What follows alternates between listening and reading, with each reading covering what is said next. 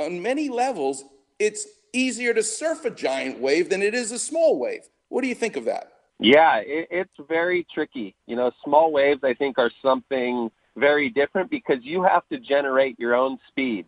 And depending on where a lot of people grow up, um, some are better than others. If you grew up in Florida, you blew, you know, you grew up in Southern California, you really know how to generate your speed on some of the smaller waves. Where if you grew up in Hawaii, you're used to the big stuff and you're you're used to kind of controlling that speed. So there's hmm. there's a lot of variations. Hmm. Just to simplify it, because we have listeners of this show from all over, many of them appreciate surfing, but not to the extent that you have an appreciation for it.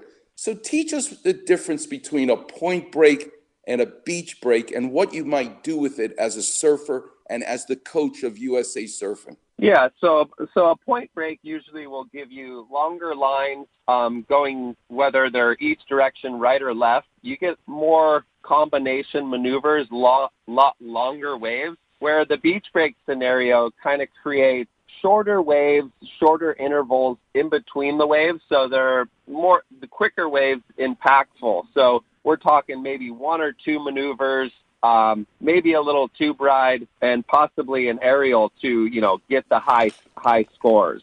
Hmm.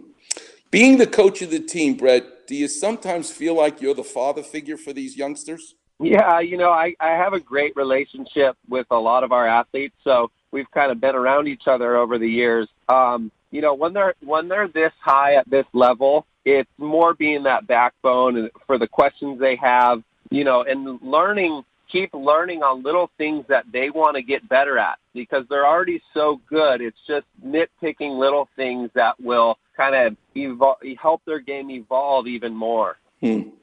I want to go through the team because many of the listeners maybe they've heard of Kelly Slater, who's an alternate, but I'd just yeah. love to go through some of them, where they're from, and what about them makes them uniquely, each one of them, so special. So let's start with one of the greatest to come out of the North Shore, John John Florence. What is it about him and his surfing that is so special?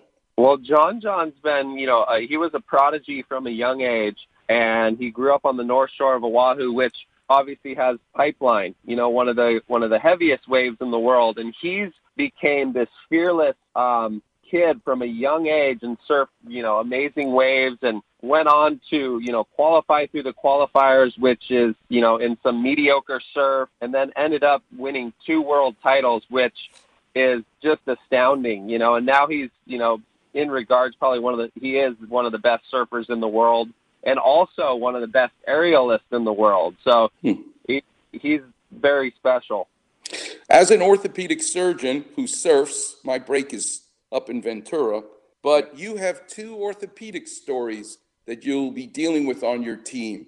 One is an ACL tear that John John Florence suffered that he's come back from, but the yep. other is Christian Bailey. Tell us a little bit about Christian Bailey. Yeah, Christian's amazing. He's he's you know he's he's our backbone. He's such a great guy. He's put in so much work and uh, just for the organization in general, we uh, we love to have him. The otter, he's always in the water, pushing everybody. So just uh, the you know he's going to be doing some airs at the wave pool. I'm excited to see him. But didn't he suffer a vertebral body fracture in his spine and was in a wheelchair and immobile for so long? It must be yeah. an amazing story for him to come back from that injury yeah, he. I mean, the guy's put in so much work to get back in the water. Um, it, it's been a, you know, it's an amazing process for him over the years, and now to have him like we, I've surfed with him at some of the U.S. Opens over the years, and you know, surfing with us, also Jesse Billauer, who who fractured his uh, vertebrae and and mm-hmm. you know became paralyzed, and it's uh just to get them in the water, get them back to where they're the happiest, and just that hurdle that they had to hop, hop mentally and physically, you know, to mm-hmm. keep positive and keep uh, keep in the water. Brett, I want to talk a little bit about you and your background, and I want to talk about the women on the team. So, can I just take a break, pay some bills? Can you hang on for another segment? I'll be here. Okay, young man. Thanks so much. All right, Warriors. We're talking to the great Brett Simpson, the coach of our very own USA Olympic surfing team. Coming up next, we'll get into it.